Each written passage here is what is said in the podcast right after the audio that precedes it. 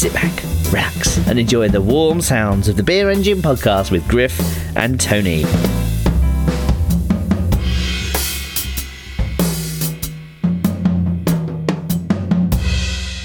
Hey, what's up, everyone? Griff here, another episode of the Beer Engine podcast. Oh my God, it's our 25th episode. You have made it to the 25th episode spectacular of the Beer Engine podcast. Holy smokes. And as a special treat for you for making it this far with us, we are going to uh, bring in a special guest it's uh, my co-host from from day one. You know, after episode 24, we let him go, but we decided to bring him back for this special moment. Uh, it's uh, my my special co-host. Uh, it's Mr. Tony McCloskey, the long lost son of Patricia and the other guy McCloskey, whose name I slips my mind. Uh, so, how's you, how you doing out there? Uh, I saw that your parents got to speak at the at the big convention, and everyone will forget about you very shortly. But uh, how are things? Look, it's good. I'm getting my mother's gun serviced. I, I really think that's important that she has a, a, working firearm. If if this thing's proved anything, I believe that woman should have a working firearm, not something that doesn't work. I really want her to have the opportunity to discharge it at anyone she sees fit to discharge it. Uh, but it should be noted that I'm I'm really quite busy. I'm I'm working on slipping over and falling and looking to sue people. So um, I've been taught well. I think of you as the type of kid who's like, uh, who sort of looks like you, Tony, not real Tony, but is also riding like a tricycle and has a has one of those little hats with the spinny propeller on it and you're just sort of wheeling around, but you also have like a AR-15 strapped to your back simultaneously while Look, you do that. It's not strapped strapped to my back. Come on, it's it's in a tactical position, like a 17 year old should. Like no right. no 17 year old would have it on his back. It's it's right there in the front, so I can have my hands up as I walk past police. Triple threat position, ready ready at a moment's notice uh, prepared to strike, but also ready to make my friends, the police, aware of my current state. Uh, so, Tony, it's true. We did make it to 25 episodes. Uh, literally three seconds before we started the show, we we both agreed that the likelihood that we would make 25 episodes in 25 weeks um, it has got to be, I mean, long odds. We would say at least. And we would like to thank our dear leader, Donald Trump, for bringing on the most deadly world pandemic in history, which has left us both unable to, frankly, do anything else to even try to distract ourselves. I know. He, I love how he's my dear leader as well. Like, okay, ScoMo is pretty incompetent and he's got no personality, but I don't want to be associated with that um, orange blob of a. I was going to say human being, but um, puppet of a leader. He is. Yeah. Well, he's a uh, it. What's the Darren Ravel thing, Tony? The uh, well, I feel horrible for the country, but this is wonderful content. that that tweet or whatever they sent.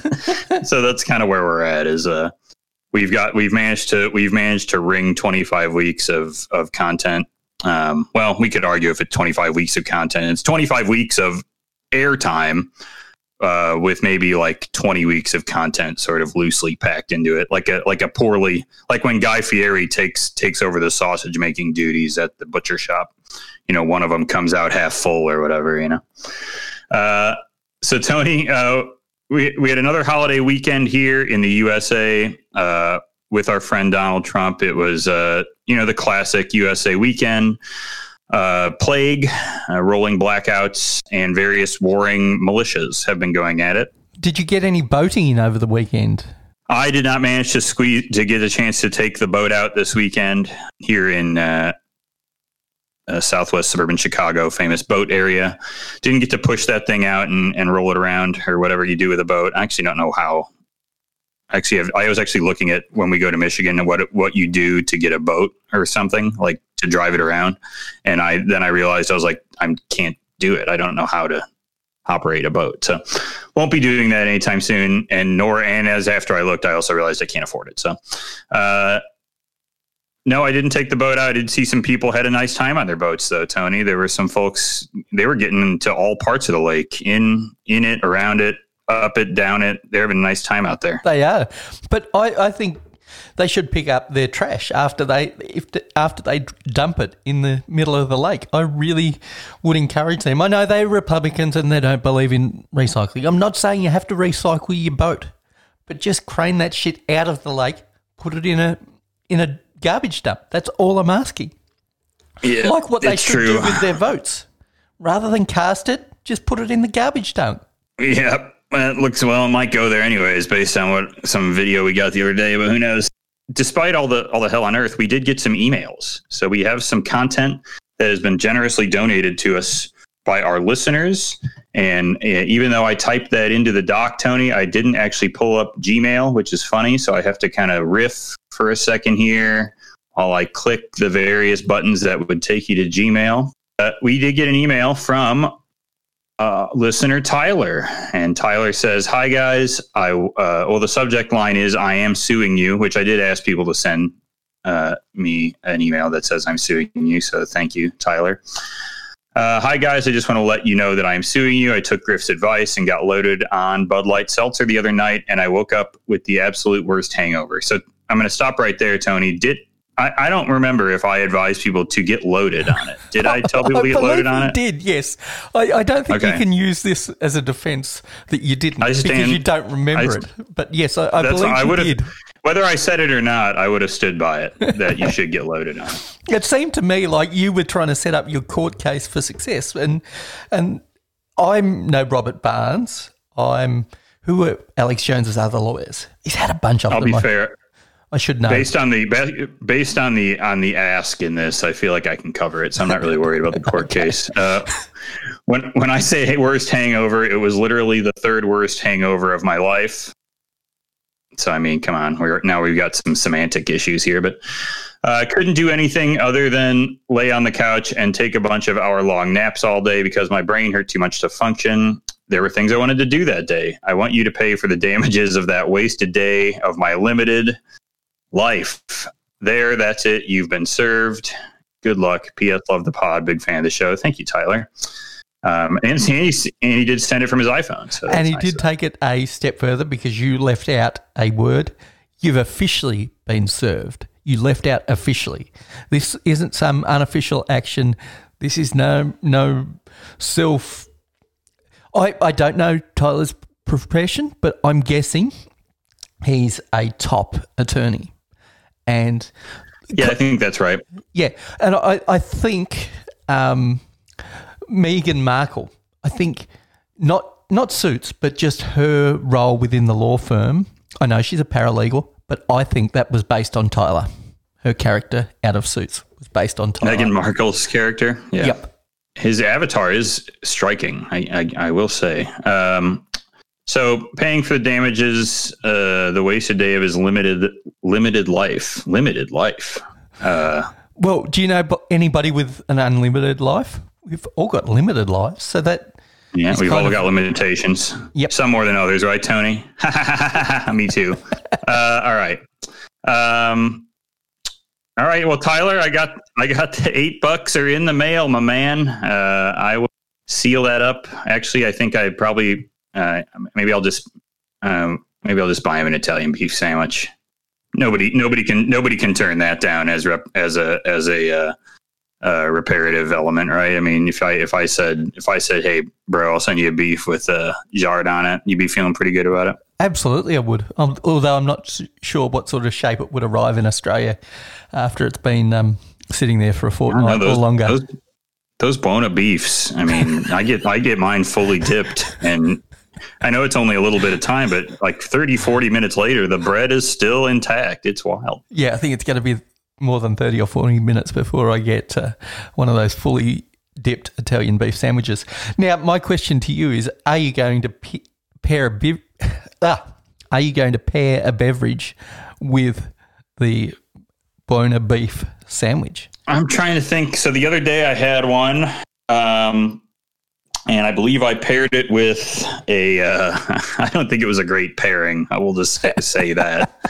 but I did pair it with a, a very good seltzer um, from from a from a craft brewery from Untitled Art. It was a black cherry seltzer from Untitled Art Brewery, and that stuff was like bright red, so it was stretching the bounds, we'll say, of of what I would call a seltzer water. But uh, I mean, it wasn't it wasn't an expert wasn't an expert pairing, but it was nice. I did like it. I did enjoy it. See, I think you're on the right track. I'm not a Italian beef expert, but I think salsa is the right move. But I, I think you went too far to the craft side, and I think you needed to go with the um, Natter Days. Yeah, a, na- a Natter Days be okay. I would just drink something that'll get out of the way. Honestly, I mean, it's so salty. Actually, something sweet is not horrible. It's so salty. I'm no, not shitting you. I don't like going. I, we were eating this at a, at a friend's uh, kind of backyard hang, sitting very far apart from each other. And uh, I I don't really like going inside of people's houses, right? Because you know coronavirus, plague, so on and so forth.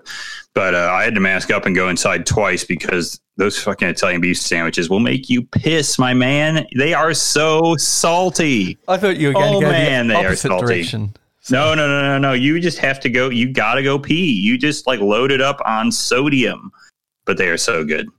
Um, so I was, uh, I was, I, uh, I was in trouble, but it's okay. I think I survived. So, um, all right, Tony, we got one more email uh, from Corey.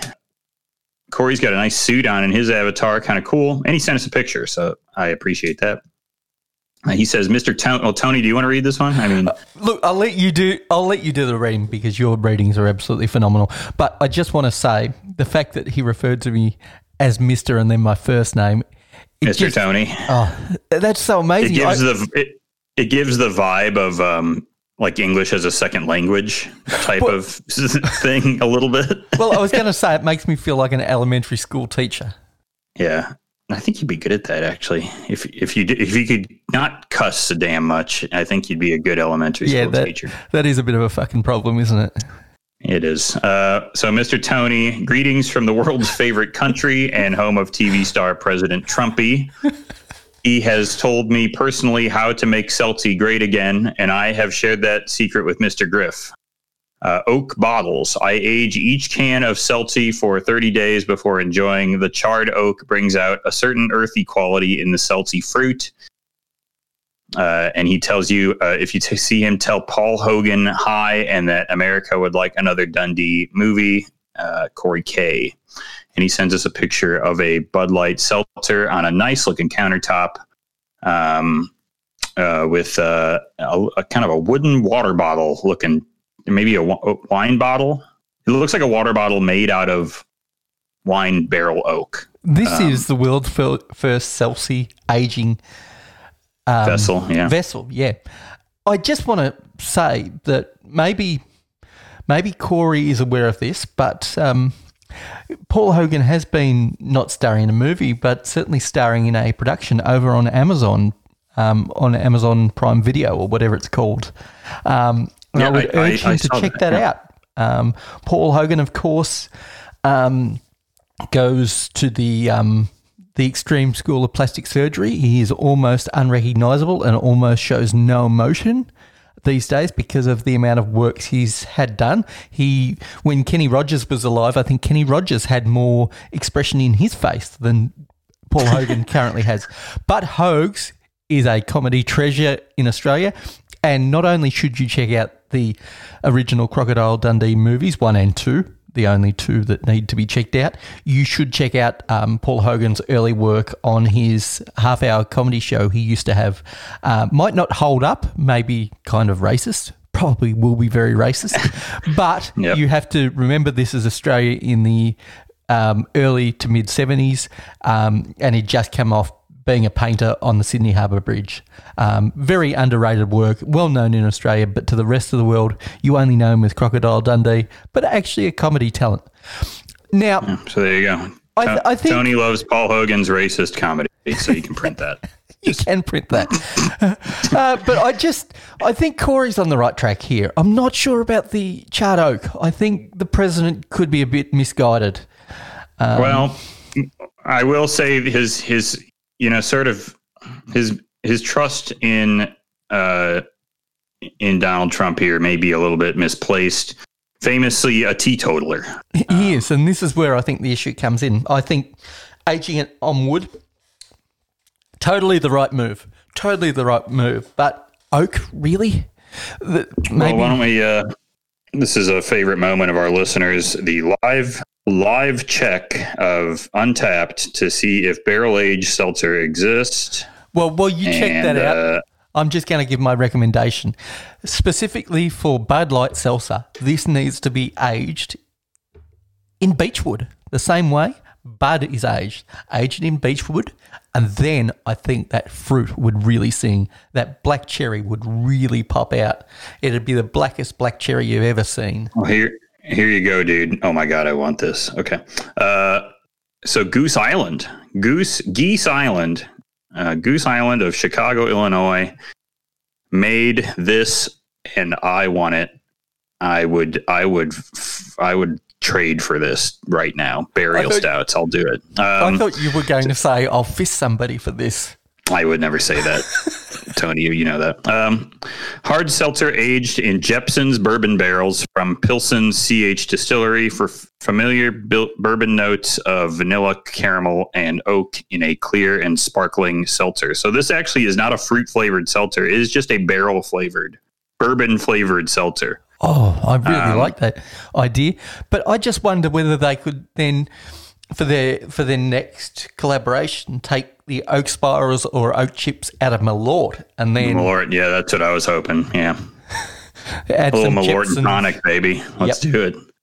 All right. Well, yeah. Uh, so Tony, uh, so Corey, I think that's a great idea.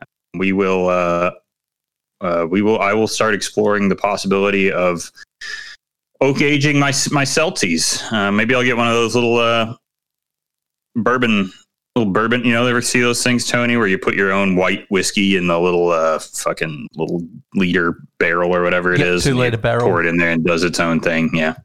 So maybe I'll start dumping Celtic, and then I got to get, and then I'll have to get a Soda Stream or something to recarb it. Or You don't have a soda stream? You need to get yourself a soda stream. Those things are the best. I don't even put any flavors in them. it just feels like one of those. This happened to me today, Tony. Uh, it feels like another one of those things, and I. So I'm just making this up, but it feels like another one of those things, like my TV now.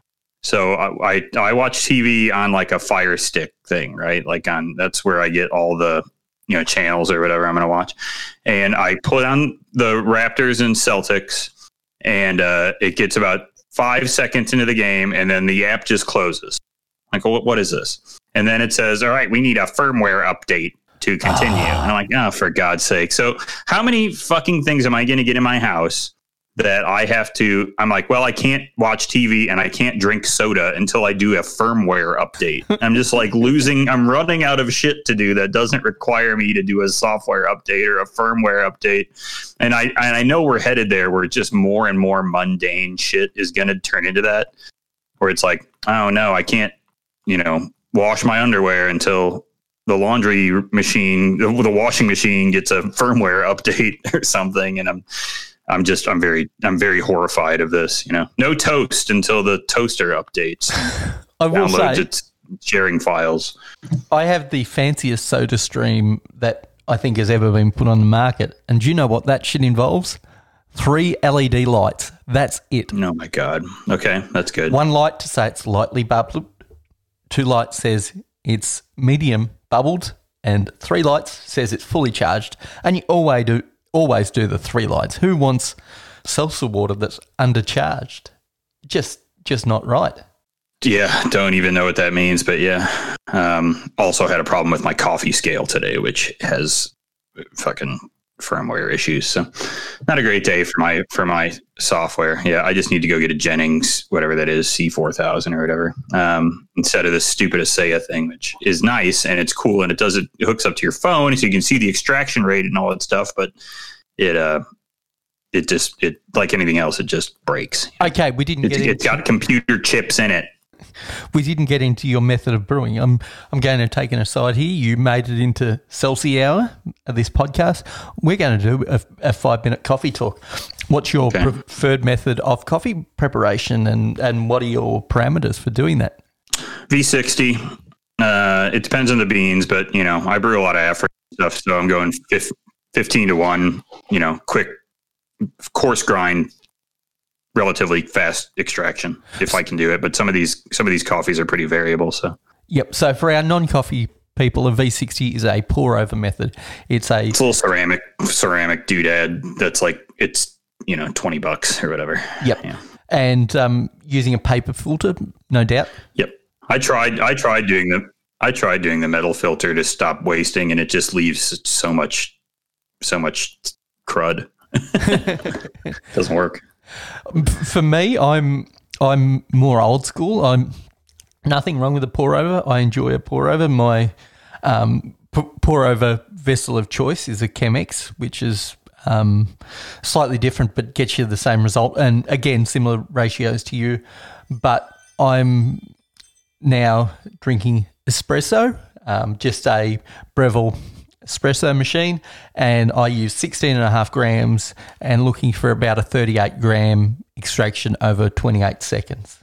And Yeah. I can either have that good. straight up or macchiato or um, especially a morning, I'm a latte guy, which um, the way I size it in Australia, because there's no consistent naming conventions, um, I have three cups, basically one for a double shot that I would only make macchiatos or just espresso in, um, a, a six ounce cup that I would call a cappuccino. You may call it a cortado or a large cortado. That's about a cappuccino if you're doing it's it, we would call it a I, I believe Sparrow calls it a competition cappuccino. Yeah, so that's four ounces basically of steamed milk and, and two ounces or a little under two ounces of, of coffee, and then a latte is 190 ounces, to, 190 mils total. So Yeah. I miss drinking cortados. I got to get my espresso machine going again so I can make some. Yeah, Uh, Now- I, I miss them. this is how pedantic I am. I weigh my coffee beans before they go in. I don't trust the volumetric measure on coffee machines. So it's always 16 and a half grams. I was starting out with 18 grams, but now down to, to 16 and a half. I like the extraction better, just a slightly finer grind, um, just above the, the optimal nine bars. I aim for 9.1 or 9.2.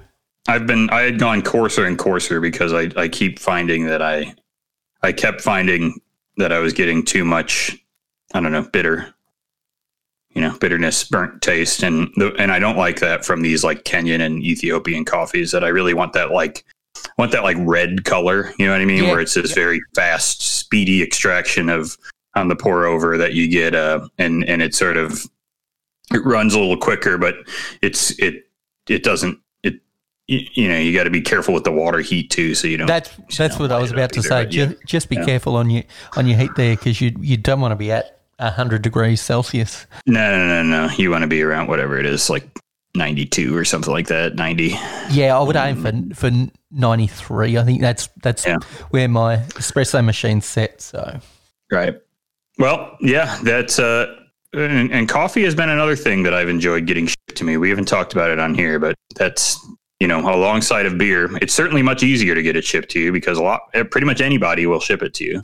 yep, and um, I've been getting it from all all. We, essentially, we just took the quarantine as a opportunity to get coffee from all my favorite places I've ever been. So uh, we got we Koppi in Sweden ships you coffee for free. Uh, I mean, the coffee isn't free, but the the shipping is free from Sweden, so that's pretty good. If you buy four bags, uh, I just ha- I just got some from Tandem in Portland, Maine.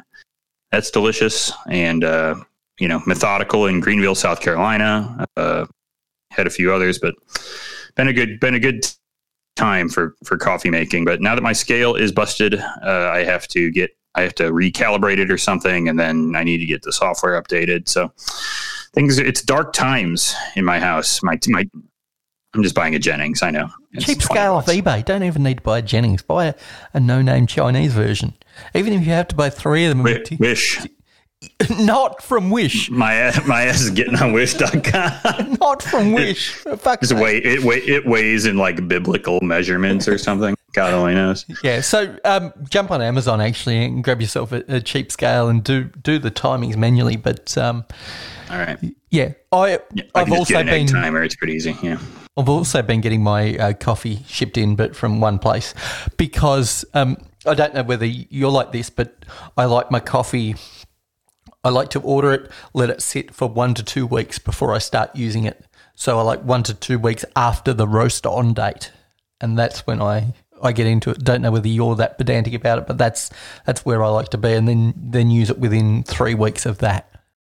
Yeah, it depends. I can kind of taste it when it's a little bit green. Um, haven't had that problem as much yet. Um, well, there's a, but there's uh, I, get, I get I get what you're saying.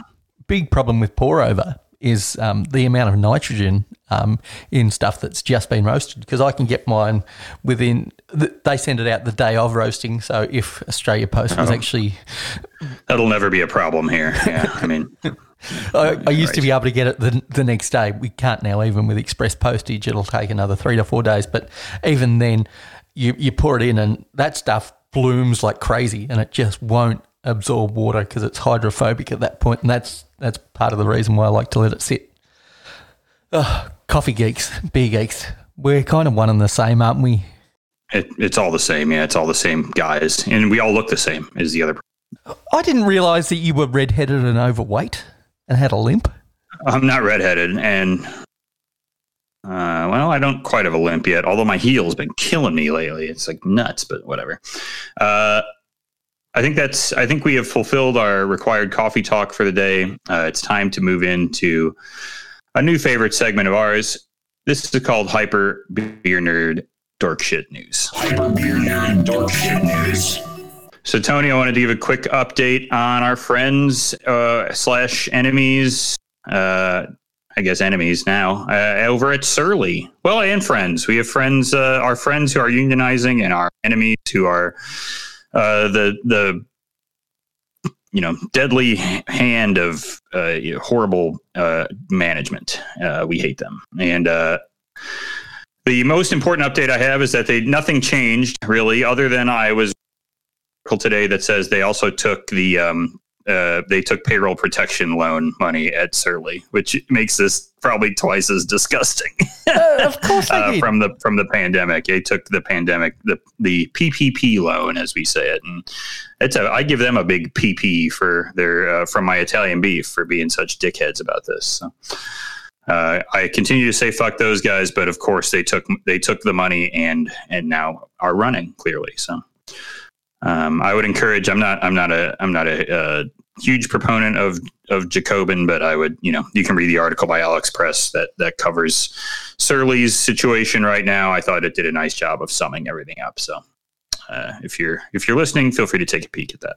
Now, do you think there will be any medium to long term ramifications for Surly out of all this? Because obviously, in the short term, there's going to be some outrage, and and then there are going to be as many people that, that support them because they're they're um, libertarians or or neocons or, or, whatever they may be.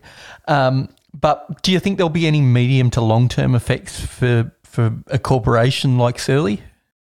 For a corporation, I don't I don't know. I guess it depends on any, anymore for a brewery of that size, right? I mean, so Minnesota, Min- Minneapolis, in fact, let's let's just focus on Minneapolis. Minneapolis uh, uh, is a um, is probably the closest thing to uh, maybe like a I don't know the the biggest version of Madison, Wisconsin, or the or kind of similar to a, a, a midwestern version of a Portland, I guess it's it's a it has it's it has an extreme left leftist bent, okay. right? Um, gotcha. Minneapolis does proper. and St. Paul more so. Minneapolis is probably more of the Minneapolis is like the Seattle, and St. Paul is the Portland. Maybe you know what I mean. Like you know, Minneapolis still has its big tech companies and all that other you know shit that you got to deal with. That's fine. But Minneapolis uh, has a uh, um, you know. Uh, a very unique populace that I think will support the workers of Surly, we'll say. In the Midwest, in the rest of Minnesota, in northern and northwest Wisconsin, well, I don't know how much those people are going to care, I guess, would be my uh, my thought, right? Or if they do care, they're saying, you know, they're they're not they're certainly not on the they might not be as much on the workers side, but maybe maybe I'm wrong. You know, my familiarity with Northwoods, Wisconsin, is maybe a little bit out of date. um, uh, and same with most of Minnesota. Honestly, I, I know I've been to Minneapolis. I think Minneapolis is friggin' cool. I think it's a very it's it's the sneaky, uh, you know, one of the s- sneaky nicest cities in the country. Um, and has a ton of good restaurants, by the way, and a bunch of good breweries. Uh, and I've been to Surly a couple times, and I had a great time. So it's uh, this is particularly sad to me, um, in fact, because now that's just sort of off the list, right? So for someone like me, I'm crossing them out, right? And I'm in the Midwest, and I've been to Minnesota and all that stuff, but from an overall impact standpoint, I don't know. You know, they were already kind of effed, you know, with every, with with the you know the situation for any mid-sized business right now and I think mid-sized breweries are in a are just it's not a good business model. it's just a losing model. Either you're small or you're huge, right? And I don't see how the model works at their their barrel output. You know what I mean? Which I couldn't tell you what it is, honestly, off the top of my head. But unless you're someone like New Glarus, who has who has very tight control over distribution and stuff, right? And has and boundless pop popularity. Um, but I don't. I just don't see how it. I certainly doesn't have that, frankly. You know what I mean? So uh, I don't think it's good for them. And I think that losing their facility, I you lose your, you know, you lose your location. You know what I mean? You lose your sense of place. And I think people's attachment to it in in Minneapolis proper, especially, will dissipate quickly, and they'll stop caring. Now, please tell me New Glarus haven't been cancelled. Oh no, I don't think so. New Glarus, I think New Glarus and and Deb Carey and and and that family will always be. I mean, they're widely beloved. I think, and, and and have you know even the people they've furloughed and stuff they've been paying in full. I think. Wow. Uh, since and they've closed down the the the tour facility, but they've continued cranking out beers for sure. I mean, they're still making. You know, New Glarus is such a unique, and, and Boulevard is another one that's unique in this way where they're the craft beer that is available at every bar in Wisconsin. Um, you, any bar you go to in Wisconsin will have Spotted Cow on draft. Any bar, the shittiest bar will have Spotted Cow on draft. Uh, it's remarkable. So that's that's why those places will will survive at, at their at their kind of barrel output because there will always always always be demand for their top selling beer. Um, yeah, but no, New Glarus New Glarus is not canceled. All their beers are still delicious, and I miss them. So maybe I'll maybe one of these days I'll pop across the border and snag me some Glarus sours or something. And lagers too. Their lagers are killer. And what about Spotted Cow? Are you telling me you're off Spotted Cow?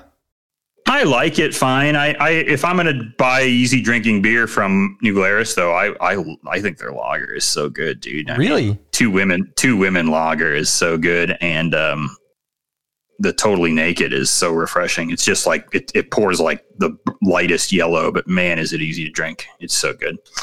Um, no, their lagers are dope. Spotted Cow is nice, but it's it's a little more rich. You know, it's it's different. Yep. It's it's like it's what I it's um I think what they describe it as is the best. It's like a they call it Wisconsin farmhouse ale. I think that's a good way to describe it. It's certainly not wild fermented or anything, but it's just got this unique sort of rich quality to it that that is you know you drink two of them and I'm kind of like eh, you know I don't think I can do much more than that. Um, so, in relation to the Surly thing, Tony, uh, Fair State Brewing Co-op. Fair State Brewing Co-op is a very hot brewery right now from Minneapolis. Um, they've grown very quickly. Their beers are very popular. They were part of our seltzer game. In fact, uh, one of their seltzers, I think they had the lemongrass ginger one that we both said sounded amazing, and uh, they were going to be at MBCC this year. So I hope they're there next year, whenever year I'm back there. Um, and I've tried a few of their beers; they're very good. And so, Fair State, their workers have unionized. The uh, management voluntarily recognized the union, um, so they are on board together. Uh, they almost seemed like they wanted the, you know, they they wanted it. They want workers to have input into how to make it a better place to work.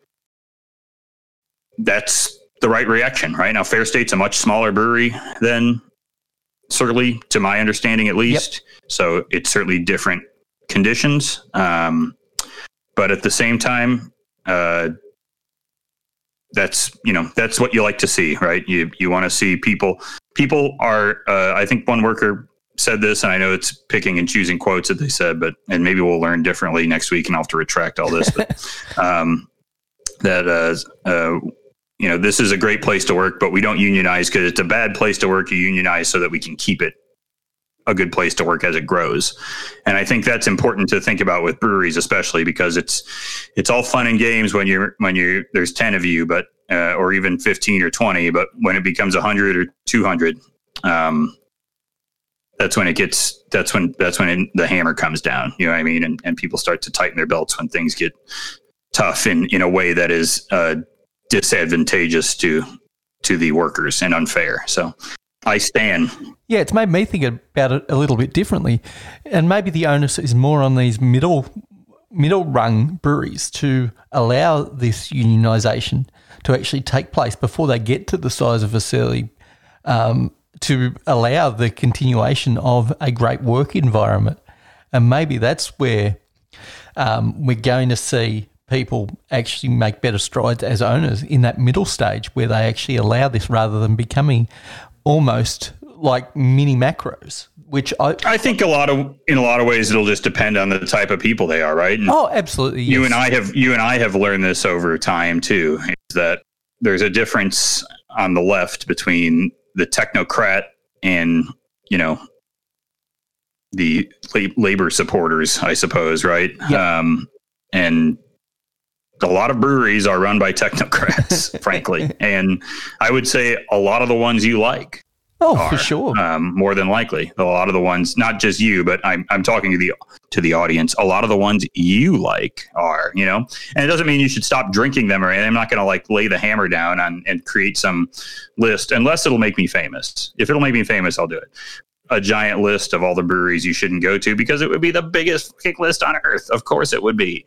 Um, for God's sake, we all order. I we were just talking about ordering shit from Amazon. For God's sake, you know, we're all. I mean, I'm not going into this, but just saying. Uh, a lot of you know, I think breweries create they they they they put out a lot of false hoods, I guess, in small batches as well as their beer in small batches, right? They they pump out a lot of um, you know, kind of faux community uh, statements, and and I think that's what makes it more irritating than anything. But it's also unfair to lump breweries into that too. So there's there's certainly plenty of good breweries. There's there's hopefully in the world, knock on wood, there will be more fair states than there are Surlys and Founderses. You know. Yep, and I'm glad you stumbled over the word brewery because I thought I was the only one that stumbled over that word. But it's not easy. Yeah. No, it, it really isn't. Not even for someone who talks about breweries all day, apparently. I know I'm fine when I'm off air, but I'm surprised somebody hasn't emailed to make fun of the way I say that word on air because it really is a cheek burner. Not so much a tongue And if you want to email us to, if you want to email us to make fun of us about the way we say words, uh, beer engine show at gmail.com. Yep, it's pronounced quokka. The animal is a quokka, and it's Uh-huh. an emu, not an emu. They don't make a Emu. mooing sound. Emu. I did mispronounce that. Yes. Yes. Um, I was just getting out ahead of the um, the torrent that was coming your way when you get into talking about um, a little marsupial that, that lives on an island off off the coast of Perth. So, uh, quokkas, look them up. They are really a f- fascinating little character. So, is that the thing I saw the other? I saw somebody post a picture of these little things. They're very adorable. Well, I don't have any other important beer news, so I'm just going to start talking about stout. Um, so, Tony, yesterday I drank an amazing beer, and I want to talk about it because I have a beer podcast and I can. uh, I drank this uh, one of my m- weekly burial stouts that I acquire. This was not the one that you were playing the game with. There is no there's no powdered cream cheese in this one. This was a uh, 15% imperial stout with coconut, vanilla, and marshmallow. And it had a name that you could probably guess off of a list. It was like the non-conformance of the darkest light of history, or something, you know, whatever. One of those burial type names of beer. I think it Uh, had it none was- such in it, which is always Yeah, good. fantastical, fantastical apparitions of none such was the name of the beer. It was frigging insane. It I, every week I'm I'm drinking an imperial stout from these guys that beats last week's, and it's making me insane. I posted about it on Instagram, and uh, I am I, I I would make a plea to our listeners to try their beer and order some and get some shipped to you. But I also do not want to get booted out of the line or something when I order it online. So I don't know. I haven't decided if I think it's good. And we do have you know somewhere in between. Uh, you know 600 and 600,000 listeners. So I don't I don't want to uh, Absolutely, you don't, don't want to get us in any trouble here. Yeah, yeah, exactly. So, but that that beer was insane, Tony. That's my highlight of the week. I gotta say, uh, and it's not even close. Uh, it was it was a dream to drink, and I didn't even wake up with a hangover after knocking down eight ounces of that. So, eight ounces by yourself, way to go. Or yeah, exactly. Was this a sixteen Patting myself. Puppy? It was a it was a yeah euro bottle. Yeah. Okay.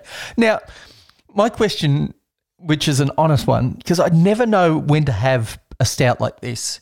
Is this after you've had a couple of beers and it's to end your night, or is this the first thing you start off? Because traditionally, stouts are an end of the night thing, but with something this flavour complex, don't you want to let it stand out by itself, or is this is this like a nightcap for you? Is this the last thing you have an, of an evening? It was a nightcap. Yeah, we uh, we had an IPA or two, played a game, chilled out, and watched uh, boy, we're going to talk about this. Speaking of plastic surgery, Love Island USA. Holy shit, uh, plastic surgery. Um, we we uh, sat down to a delightful uh, episode of women saying like three thousand times, and then uh, and drank that stout, and it was wonderful. Just just chilling out, a little nightcap. Yeah. Okay. Little eight ounces of fifteen percent nightcap, no problem. And so, did you chill this sucker or straight out of the basement? Nah, it's 50 degrees out in the basement. It was fine. No problem. Uh, it was, it was so much coconut. I don't want to, I don't even have a good review. It tasted like it was a six hour oil stout. I know that. And it tasted like a ton of coconut and a ton of vanilla. That's really all I could draw out of it. There is marshmallow something in there, but it's so sweet with that long boil and all that malt that couldn't really couldn't really gather a lot of the marshmallow, but I didn't care. I just wanted more coconut, more coconut, Tony. Uh. It sounds like there was a shit ton of coconut. There was. It was the right amount. You were drinking stout too, Tony. Tell us about this stout that you were popping and posting on the gram. Um, well, I haven't popped it. I, I just thought I would post it. no, it. you didn't pop it. You just posted it. I'm, I'm, once we get out of lockdown, because we can't even do the socially distanced backyard thing like you can. Um, mm. So once once that um, happens, I've got a buddy in a little town called Bragalong. Say that once fast, or even once at regular yeah. speed, or or at all. Yeah. so he lives at he lives at Bragg, which is the um, how we shorthand that town's name. Um, right. yeah. And he um, he did some work with a young Aboriginal guy. He he boarded him for a while, and he made it to the AFL. And I um, really think he, he needs to be celebrated in what he did in in helping this guy and his family sort of achieve everything that they have been able to achieve. And so I was going to pop it with him on his um, back porch, and it's a mm-hmm. bourbon barrel aged Russian Imperial Stout. Um, it no sort of adjuncts other than that, but I will say it was one of only three bottles that, that came to our local store. It's a big 750 ml bomber, but I'm going to split it with him. I know he likes those. I, I blew his mind with um, good old, always solid Goose Island, Bourbon County um, stout, and that really blew him up. And I think this should be another another level f- from that. Um, this this company, Dainton's, um, haven't produced a bad stout that I've had, um, and I really like their stuff that pushes up into the imperial um, range. Mm. I'm not such a huge fan of their IPAs, but certainly the stouts that I've had off them have been really good. Although their Super Trooper um, hazy was good the other week. So I'm really looking awesome. forward to having that. Love it. Can't wait. Uh, looking forward to that review when we get out of the, you know, our, of our personal prison. But yeah, what, what, what do you got? Well, I do want to talk about the best beer I actually consumed. I didn't put this one on the gram, so you had to be following right. me on Untappd. You can follow me on Untappd at St. Moz. And that was this beer style. It's a brand new beer style. Um, I don't think it's historical in any way, shape, or form. I think it, they it's pronounced doppel Doppelbock. Is that? I think Yeah. that's. I haven't. I haven't seen it in any like Yeah, they just or they just brewing came, textbook. They just came out with it, Tony. It's crazy. It's it's it's the it's the new hazy IPA. Well, yeah, it was. It was. It was like this amber color, like a, a really dark mm-hmm. amber color, and it mm-hmm. and it had like this this flavor. It was really hard to put my finger on it. It was, I want to say, fruity or hazy or I think you might say it's malty. Oh yeah, Do you remember probably that? is. uh, To be fair, it may be uh, yeah malty. You know, to be fair, it probably had fruit flavor like a fig, though. Maybe like a fig or a raisin or something like that. It you know, absolutely had a dried fig component to it, um, but it was extremely malty, extremely, extremely clean. Uh, came in at nine and a half percent. Um, really outstanding example. It was a quintessential example of a Doppelbock, which is something I always really enjoy in springtime. Which I know, I know that's where Doppelbocks were. That's what they were invented for, and Maibocks and everything like that. They were invented for this time of the year, so of course it makes sense. But there's nothing like pouring out a big can of like Doppelbock and just like sitting on it for a good hour and a bit and just eh, savoring um, the complexities that do, don't involve hops. And it's kind of a nice change up from everything hazy we have. Don't get me wrong, I drank plenty of hazy during the week. I just didn't post it anywhere. But that that was a really outstanding classic example of a beer. I don't know where you stand on the whole bocks and Eisbocks and and Maibocks. Um, send them all to me. I want them all. I drank a Kolschbach a couple. I told That- you this. I drank yeah. a Kolschbach a couple weeks ago. That was good. Yeah, all all bocks I will take. I respect respect your bocks, gang. All right. That's I didn't. That's what I said. uh, respect your bocks, except for the spring box. Someone clip that. All right. we can we can use that in the fiftieth uh, show spectacular. What about Reeboks? Where do you stand on Reeboks? Uh, I don't know. They make them still? Who's who's on Reebok these days? Is is uh, players ankle these days? I don't know. Uh, all right, Tony. Uh, we got two segments that we want to bang out for the 25th show. Uh, spectacular. Um, this one is in honor of our 25 episodes of delightful banter.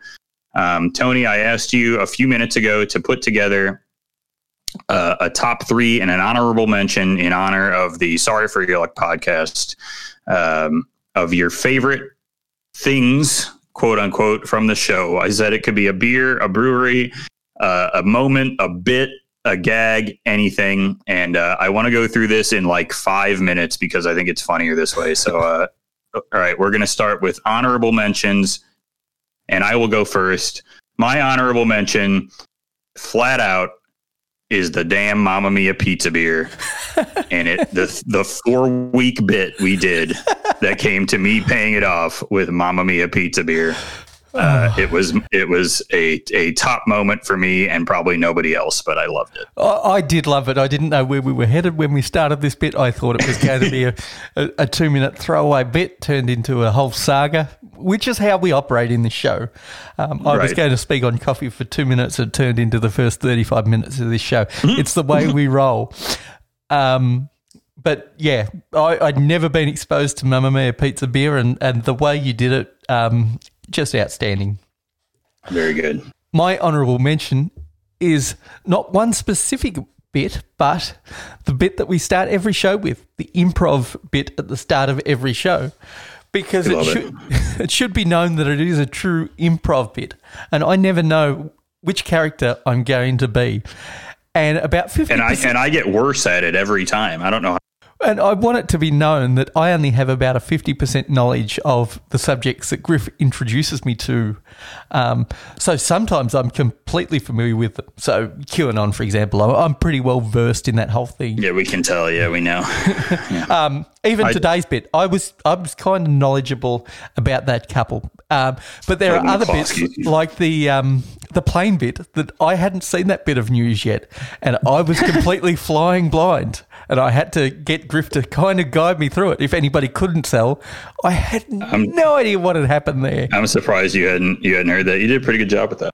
Um, yeah, no, I love that. I love that gag. Although some weeks I find myself struggling to come up with something good, which is why I ended up with McCloskeys today. Because I mean, we better crystallize our show like the like a Jurassic Park thing, uh, piece of amber, because no one's going to remember the McCloskeys, even when the show comes out, probably in a, in a couple hours or days, depending on how long you think we record this before then. Yeah, because didn't um, we make reference and, to a political figure from Joe the Plumber? Not Joe the Plumber, but it was it was Ken Bone. was Ken Bone. and I, I, at one time I really wanted to say you were the bagel man guy. Remember the short bagel guy oh, from like a million? It's just like a dead meme. Pretty good. All right, my number three is roller coaster expert Tony. I got so much joy out of the knowledge that you, when we started that game of this or that, and this is a little preview because we're going to play some this or that a little bit later here. Um, I got so much joy when you when you said, "Well, I've been studying up on roller coasters" or something like that, and that gave me that was maybe uh, just one of the all time shockers. And then you blasted off on the game, nine out of ten. You just obliterated it, including coaching me up like, "Well, that's a famous roller coaster." I'm like, "What on earth is going on with this?" So, roller coaster expert Tony, that's my number three.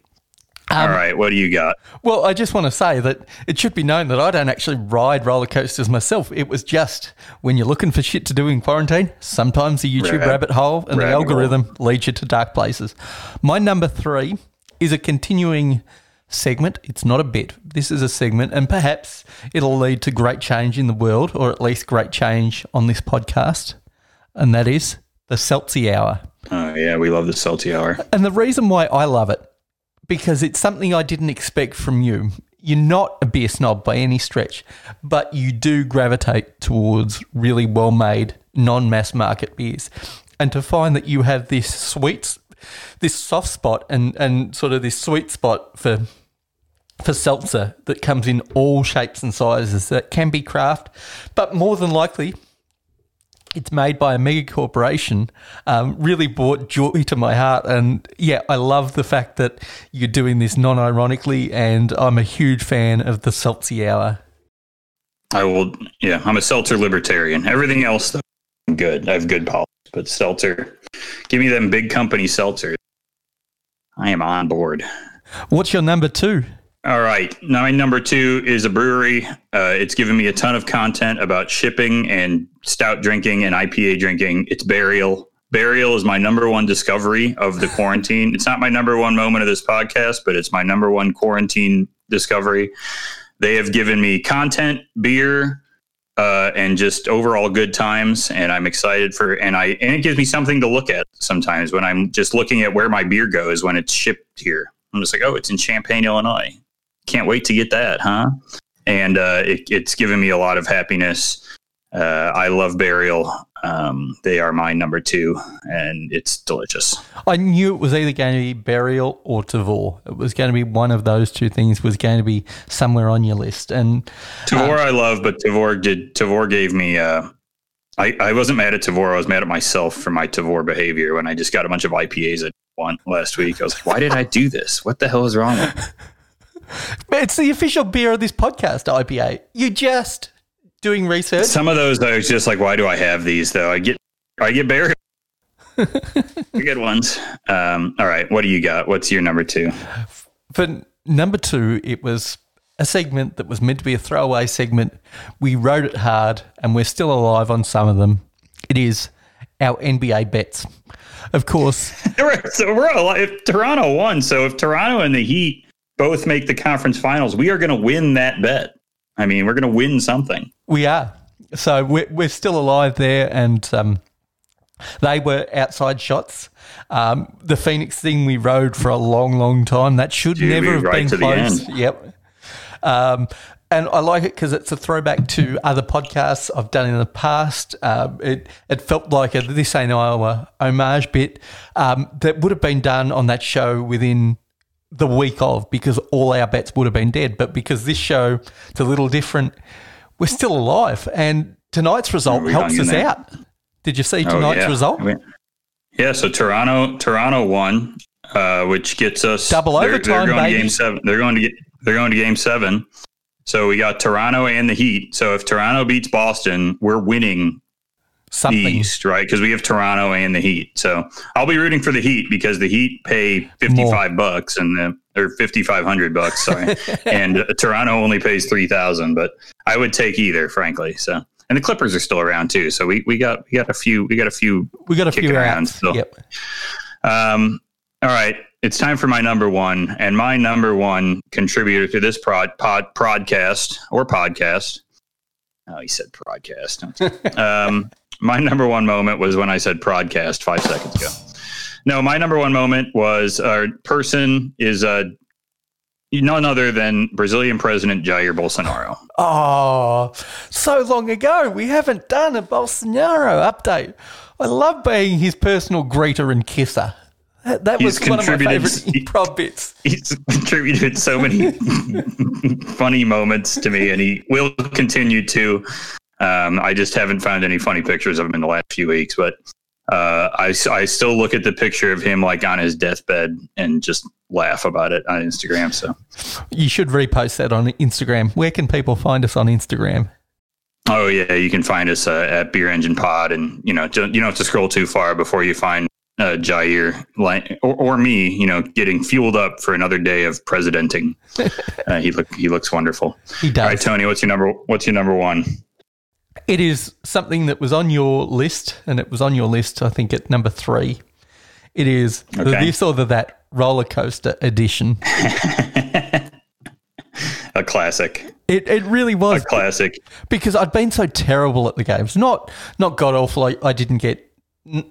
I wasn't like striking out and, and going zero. I was, I was going maybe You were getting one out of yeah. three or or fifty percent. But I'm not even a big roller co- coaster guy. I got bored one day, and there's this whole community. As there's a community for everything on the internet. Uh, they make these YouTube videos. They're kind of entertaining if you're really bored. I don't know. I haven't watched them since, but they they go through all these roller coasters, and for some reason, that's what I'd chosen to do one day. And then you you walk straight into my wheelhouse, and you ran into a freight I, train I- that day. I ran. I did. I got. I got ran over. Wild. Yeah, I got blasted off on by your roller coaster expertise.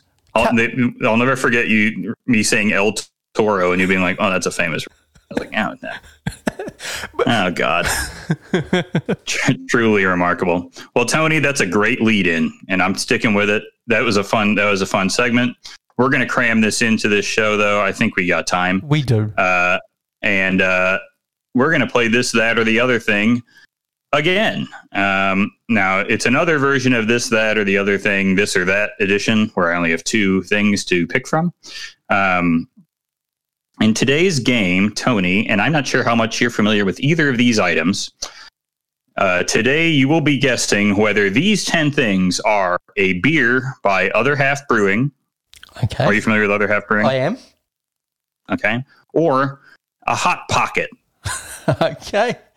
Now, for our audience who may not be familiar with other half, specifically our five or six Australian listeners, or five or six Sure. hundred Australian listeners, or five or six thousand Australian listeners. want somewhere between there. Yeah. Yeah. Uh, other half is a brewery in uh, mainly their their headquarters, I believe, New York City in Brooklyn, but they have locations in the Finger Lakes, which is upstate New York, and Washington D.C. as well. Uh, very popular IPA brewer. Lots of IPA, lots of hazy IPA, lots of sweet pastry stout, lots of mega gloopy beers called crunchies that have like granola in them and stuff. Um, so lots of hype beer. Um, they make a couple lagers that are actually good, and uh, they're a fun brewery. Honestly, I mean they're they're all about fun. I would say, uh, and uh, their beer is a little bit extreme. They they but they uh, they take shit and they give as much back as as as they take. I think because they make a lot of delicious beer. So um, that's what other half is. Now, are Australians familiar with hot pockets? We are. Um, I'm not sure whether they go under the, the trade name Hot Pockets, but they're they're pizza pockets. Spinal Tap did an ad, I believe, in Australia for them. I'm not sure whether they did an ad in America, but I'm very familiar with them. Always want to buy them, but I don't think they ever live up to like my my college memories of them. See, this is just an ordinary roll. Look, you can poke and poke, nobody's home. Hmm. But in these geezers, look, look what's in rock and rolls. It's like a wedding between Brad and Philly. What's that mean? Well, weddings, you know. So well, people no, get wedding- married, Oh, you know, I mean, the fall whole in love. thing. Oh, I reckon. Ooh, rock and roll. Rock and rolls from Findus. Find us in your supermarket freezer. No, you nit. It's Findus. Rock and rolls from Findus. You're the nit, you nitwit. Let's trash this place. Yeah, okay. So yeah, they are college food. Um, so uh, all these things are either a beer by other half. Most of them are IPAs or a hot pocket. Okay. So uh, here's number one, and th- this should be easy, you would think. So you know, and maybe it is easy. Maybe I'm wrong that that these things can be the same, but uh, we'll find out. So number one, uh, the flavor is uh, fully loaded. Well, I don't know if it's a flavor or not. Right? It's a, it's either a flavor or it's a beer. I mean, whatever. Yeah, fully loaded baked pota- potato. Hmm. Fully loaded baked potato. I thought I was going to get more information. That how can you like as a frozen food that makes sense, but as a frozen hot pocket that doesn't make sense. That I'm gonna I'm gonna make a wild choice. That's a beer. That is a beer. That is an IPA by by other half. Yes. You're correct. That is an IPA, uh, and I should I should note that it does not have potatoes in it. They just it's just the name. Uh, so fully loaded baked potato is another half beer, Do you have its Untappd score and I'm sure it's delicious. there? Oh, I, I that's a great idea. Uh, yeah, four point four three, Tony, That is a damn fine score. I, Yeah. I wonder whether with taken- five thousand check-ins too. Jesus. I mean, that's pretty crazy. Yeah. But we spoke last episode about the uh, powdered cream cheese. For me, a baked spud always has sour cream on it. I just wonder whether they use used pow- powdered sour cream. sour cream. Now this has a Mosaic Galaxy display and hot two hops plus plenty of oats and wheat, Does sound delicious. and is triple dry hopped. Sounds good, yeah. All right, here's another one for you. Uh, this one's called cheddar and broccoli. Cheddar and broccoli. That Cheddar and broccoli. I, I want to say it's a beer from other half, but I think this is hot pockets trying to be woke and pandering to the vegetarian crowd. I don't think they're using a vegan cheese. I think this is a vegetarian hot pocket. Uh, Tony, this is an other half beer. Oh no! Yep. So cheddar and broccoli is a 4.30 not Untappd. It is a uh, it's double dry hopped broccoli with hops from cheddar. So uh, those are clearly two different beers. Um, uh, it's a big, tasty blend of Mosaic, Simcoe, Hallertau Blanc, Cascade Citra, Kohatu, Waiiti, and Ekuanot. So many New Zealand hops Yeah. I know, yeah, it's wild. So that sounds good. Any hop that you can't pronounce, probably a New Zealand hop, like every one of their town names. Get outside of their sitting, cities, their town names, impossible to pronounce. It's like Welsh town names, just impossible. All right. So here's another one for you. These are uh, the first two thro- are are are uh, just throw throw you right out the window. That's the that's the hard thing with this game. I realized. Uh, here you go. Uh, number three, uh, ham and cheddar. This could be both, but this is definitely a uh, hot pocket flavour, but it could also be a Rauch beer. I'm going to say it's both. Maybe not by other half. Maybe the Rauch beer is by somebody else, but I think it's a hot pocket first. It is a hot pocket. That's right. I'm I'm typing in ham cheddar. There is um there is there is a ham and cheese. Um and there's also a no this is this will throw you back to TAI. There's a floor ham and cheese. if you guys remember eating food that sat on the floor, floor pizza. pizza a floor, know. parking lot steak. Yeah. so flo- floor ham uh, is also a beer, but those are IPAs too. So unfortunately, they are not Rauch beers. Um, Wouldn't that be a yeah, great but that is a hot beer? pocket, so you get that right.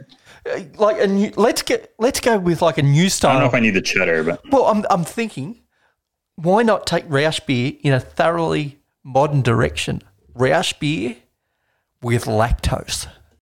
Oh my god! It's, can you imagine just carrying that smoke flavor right in? Oh god, How, how delicious! How awesome! I don't know. All right, we're moving on. Uh, number four is uh, cinnamon roll. Cinnamon roll. Uh, do hot pockets have a sweet variation? I say they do, but I don't think it's that straightforward. I think they're doing like a sticky date. I think this is a big old pastry stout, uh, which is delicious. So I'm going to go. This is another half beer. This is a hot pocket. Uh, there are sweet hot pockets now. Um, this is this game was born out of a uh, a evening uh, where I laid in uh, my bed next to my wife and I looked up hot pockets and read them to her. Uh, and one of them was cinnamon roll, and I was fairly incredulous that they had cinnamon roll type hot pockets. It just looks like a McDonald's apple pie type thing. Well, this has like cinnamon gunk in it, but they do an apple cinnamon one too that has like apples in there too. Now, if I'm So that's a hot Cor- pocket. I'm correct, is what does a McDonald's apple pie look like in America? I think there's a difference. It's like a little. It's a little. It's like a. Um. Yeah, it looks like a hot pocket sized little thingy. You know, like a long Okay. pie. You know, hand pie thing, and uh, it. You know, it's got fake apple gunk in there. Yeah, really gelatinous. Um, and Yeah. burn your mouth out. They used to. They used to fry them, but now they now they br- baked, and I, I think the fried ones were better. Honestly, if you're eating an apple pie from McDonald's, I mean, what what's your health concern anymore? You know, I know. get over it. We don't do a baked version. No, our, ours are different to yours. Um, Just dip them in the dang fryer. yeah, ours are done in the fryer. They don't have um, slashes over them, or is this a copycat version? Ours, yeah, we got the slashes. Yeah. Yeah, ours is um, more like a. Um, it's sort of a blistery pastry, if that makes Yeah, that sense. sounds that sounds good. Yeah, want that. Okay, going to Macca's when I come out to see you, Tony. All right, here's here's number five. Um, this one's called chopped cheese. Chopped cheese. Are you familiar with a with a chopped cheese? I can tell you what it what it is because it's you know it's not like a chopped cheese is sort of a cheesesteak type thing. Okay. um, where it's sort of chopped together instead of being in the big long slices. It has the sandwich has more of a taste like a very good. Um, you didn't have White Castle really, but it has that very oniony, meaty taste where where everything's sort of like kind of together. The bun and the onions and the meat and the cheese all kind of come together in one. It's very yummy, and they're popular in New York. Okay. So this says to me this is too specific a food to be a hot pocket. If it was just a um, Italian beef or a generic um, cheesesteak, I think that's a hot pocket. But too specific, I'm saying coming out of the New York area, that is a beer. I'm going to say that this time it is an IPA. So That's correct. Yeah, it is. I kind of gave it away, but uh, a, a chopped cheese is sort of like a, a Philly cheesesteak if it was good. Uh, I, I actually don't. I do not like Philly cheesesteaks, and I'm What have you got against a Philly? for that. Probably.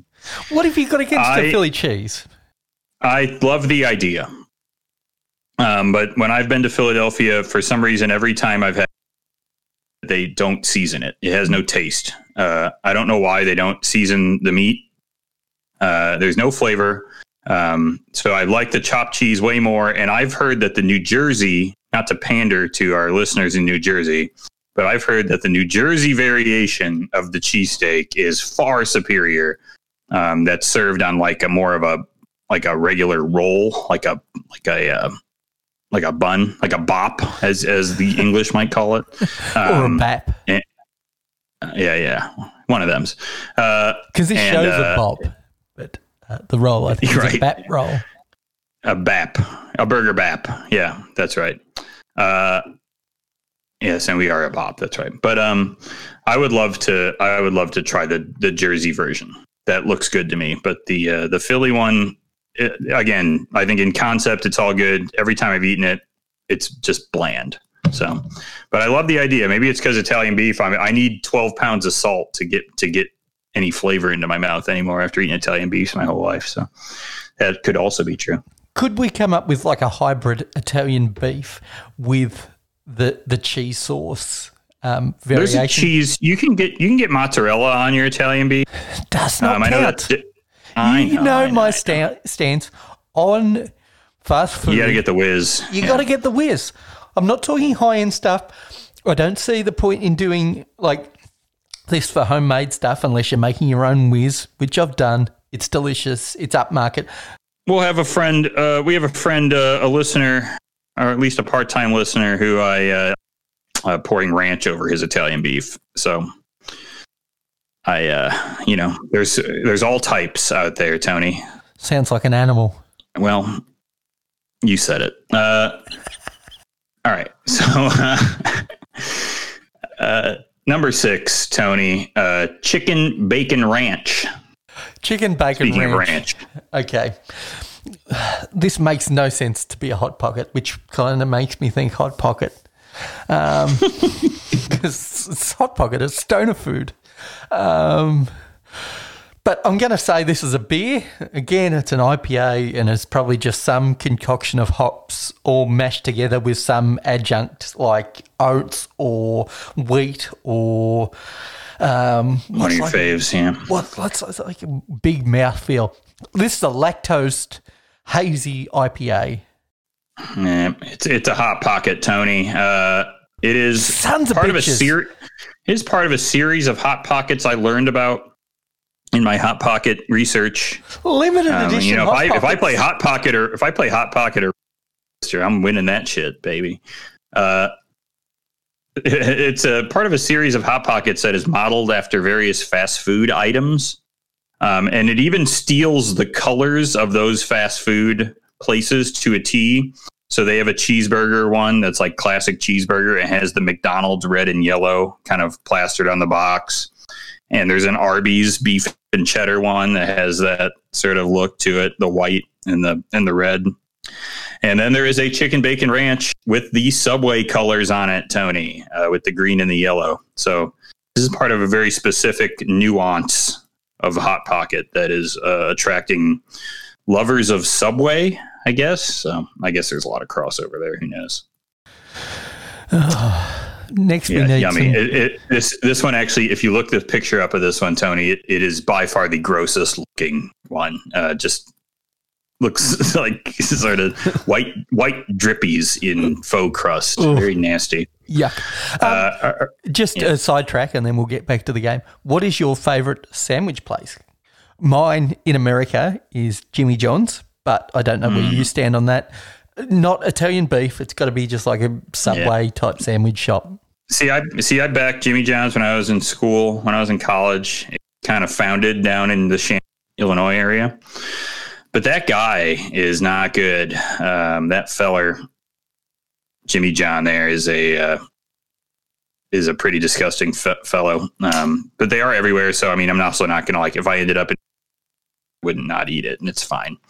Um, I think my favorite Tony is Jersey Mike's.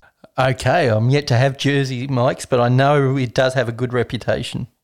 It does, and it uh, they they douse those those subs in um in the like oil and vinegar and the hot cherry pepper relish, Mm. And uh, that that gives me a lot of happiness. It's very oily, um, which I don't care. I'm I'm, I'm down. That's fine.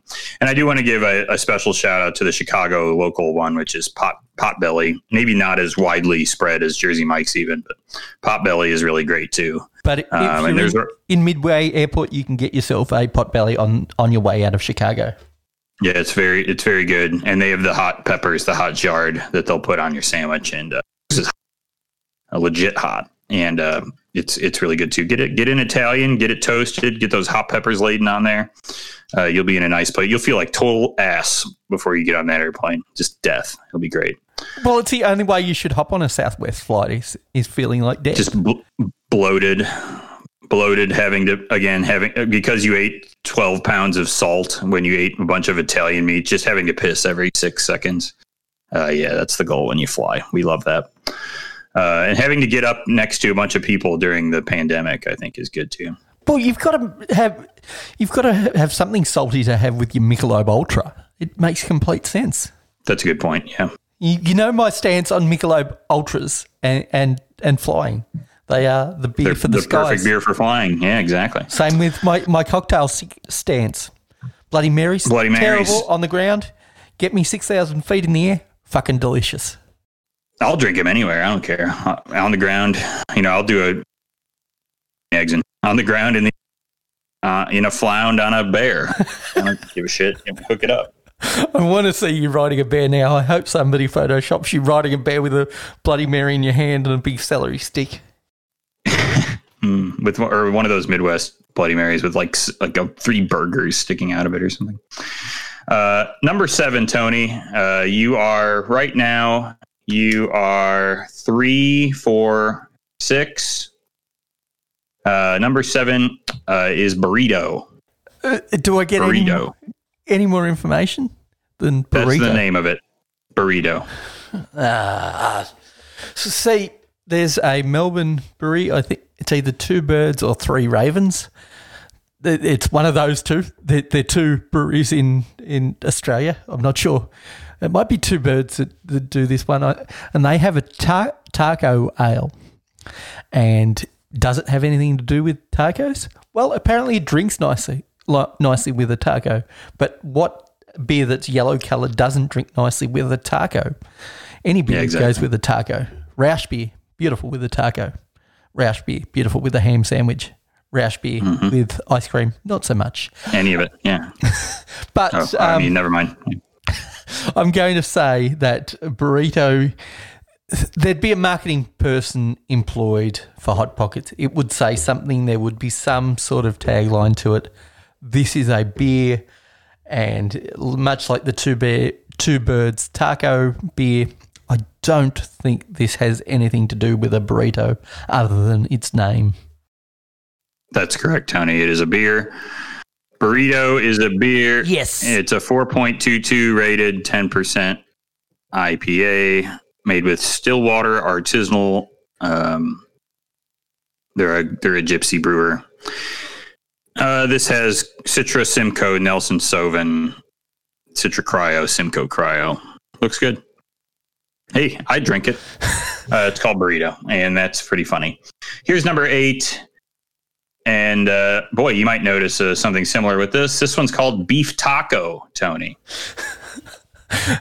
I'm going to have to go back on what I just said that there would be a marketing person involved in a hot pocket. I don't see how this is a beer. If it was just taco beer, then yeah, it's a beer. We've just gone through that. There's an Australian beer called taco. Um, but um, I'm going to say that this is actually a hot pocket. You're right. That's two in a row, Tony. That beef taco. You got the Mexican uh, food section correct. Burrito and beef taco, you nailed. Uh, beef taco is a hot pocket. Looks really bad. Looks really, really bad. Uh, don't eat it. All right. Number nine. Number nine. Number nine. Chicken, broccoli, and cheddar. See, this is eerily reminiscent of, I think it was beer two. Yeah. cheddar and broccoli. which was which was a beer. Mm-hmm. so I just think this is the imperial version, or this is a special edition. This is a collab they did. They were mushing two beers. They're now mushing mushing three beers. This is a beer. This is a hot pocket. oh, I didn't stand a chance. Oh, Yeah, this one's a tough one. uh, uh, this is a tough one, and it's really, really sneaky of me uh, because there are so many different beers that in the in the other half universe with broccoli and cheddar mixed together, and there is in fact a beer called chicken and broccoli, also. But there is no chicken, broccoli, and cheddar. Chicken, broccoli, and cheddar is uniquely hot pocket. So well, I say we take it out of the uniquely hot pocket realm and we pitch this to other half. And if they're not Oh, willing they to should, yeah. if they're not willing to do it, at least get us a can of each so we can mix that sucker like a blender beer. Chicken and broccoli and cheddar. Yeah, of course. I think I agree. I recently had some broccoli from Other Half. We got it here in, in Chicago and it was good. So uh, I would love to stir in some some of these other ones with it. That's a good idea. And broccoli, a All right. thoroughly underrated vegetable. Just want to say. Oh, I like broccoli. Yeah, So especially like roasted or, or Oh, whatever, yeah. blanched and so yeah, Even even raw Um, in a salad, delicious. yeah, slight or like shred it. Whatever. Yep. Yeah, it's good. All right, And last one, Tony. before we get into Oh, the last one, I just want to say the most underrated part of the broccoli is the stems. Just peel Mm-hmm. those suckers with a veggie peeler, slice them up, put them in a stir fry, whatever. They are delicious. Beef and broccoli. You can do a lot with those. Yeah. I want some. I made some Korean beef and broccoli. Good. Um, all right, number ten. This one, this one I just liked. So I don't know. How, I don't know how. I don't think. I don't find this one to be a brain teaser or anything. Uh, this one's called pizza and French fries. Well, this is not a hot pocket. This is something you do with a pizza hot pocket. You throw French fries into that sucker, um, and always an oven baked um, French fry, or a air fryer French fry, or a microwave French fry. Um, you stick that into your hot pocket and eat it. But um, Yeah, this is a right. beer. This is hundred percent a beer. It is a beer. I just wanted to say it because I thought it was pizza and French fries is a beer, and it is also. I think this is a, a pretty chicken and broccoli is only four point one four. By the way, I had it pulled up. Um, pizza, French fries. This is four point two two. Another ten point four percent Imperial IPA. They made this with Outer Range in Frisco, Colorado, Mosaic Galaxy, Cashmere, and Motueka. Um, so sounds good. Uh, a couple other ones I wanted to throw out there, Tony, as little bonus ones. We're not going to play the game with it; these are all beers. But I just wanted to say some other other half beer names that I thought were funny. Uh, Chicken Riggies. Uh, I liked Chicken Riggies is a is a food that's very popular in upstate New York. It's just chicken and rigatoni and red sauce. Chicken Riggies. Uh, Big Brecky Sando. Oh, I thought was a good one. Big Yep. Brecky Sando. this one's just funny. There's no way you'd ever think it. It's called Double Potato Spaghetti Town. that was a good one. And then this was my favorite one. You would have not guessed it, but I just loved thinking about this as a hot pocket. But they do have a beer called Lettuce. And I just love the idea of you tossing this around in your head to figure out if lettuce was a hot pocket and thinking about what is a lettuce hot pocket. I just thought was really, really comical. So I, I love the lettuce. I would love the lettuce hot pocket. See, Uh, I- think I- that'd be really funny. I'd need to marinate that for a second because, like, it doesn't make sense as a hot pocket. But then why would you put it on the list as a question? That that really would have got me thinking. I would have had to toss it around. It wouldn't have been. This is no Goliath situation or El Toro situation. Like melted fucking romaine inside of a hot pocket or whatever. Yeah, just completely gross. like making a gross Sludge. even more gross. They also they also have a beer called Cabbage, and I couldn't decide if I thought cabbage could be a hot pocket. If it was like cheddar and cabbage, I could maybe like kind of squint, you know, and maybe see that, but no, I don't think Americans would go for it. So- Because I, I, I want to tell you why you're wrong there. Because if that was the case, it would have been part of the fast food series, and it would have been called a Runza. Oh yeah, that's right. Yeah, Runza. I'm, you know, uh, uh, hopefully later in the year, not to not to get anyone excited or listeners excited, but you know, I might be taking a long road trip, which might result in me uh, eating many different fast foods and posting them on Instagram. So hopefully, Runzas will be will be included in that. But uh, now I'm thinking about them because I, I keep I've looked at them since you um, went there, and actually I almost went to one that because there's a couple on the Colorado Colorado Nebraska border there that you could check out, but we never never crammed it in. So uh, I'll, I'll be to. looking forward to that. Yep. Get, All right. Get your missionary style Runza and also the fancy mushroom style Runza. Both delicious. Missionary style runza is about all I can handle. So, Tony, um, that's our 25th episode spectacular. I think it was, like we've said before, I know this didn't make our top three list, but it was a banger, just like all the ones in the past. And me saying banger is an honorable, honorable mention, mention. um, so shout out for that. But yep, another another classic. Um, You say it's a banger. I say this is an absolute bop, as the kids would say. It's a it's a burger bop.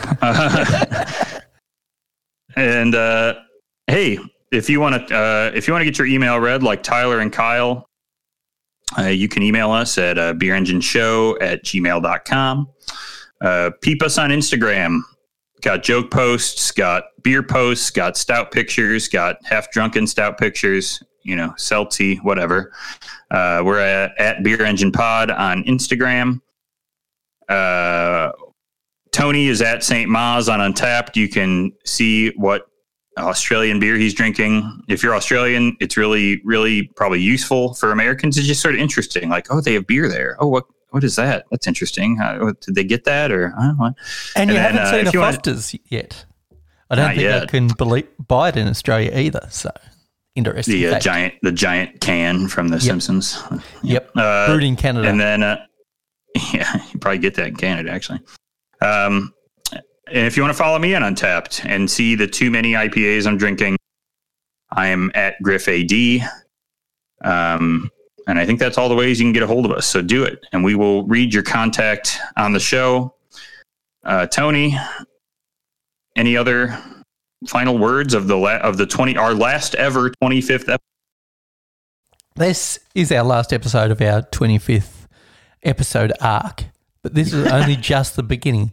This is going to be the Wheel of Fortunes of podcasts. We're going to keep going. Nobody's going to care about us other than elderly old men.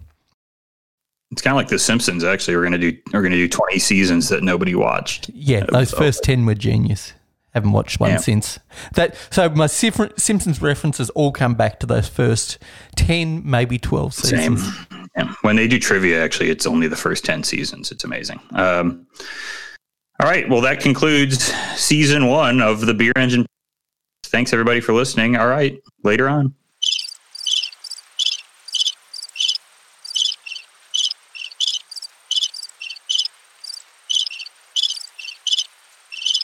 Uh oh. Where'd you go? Did you cut us out?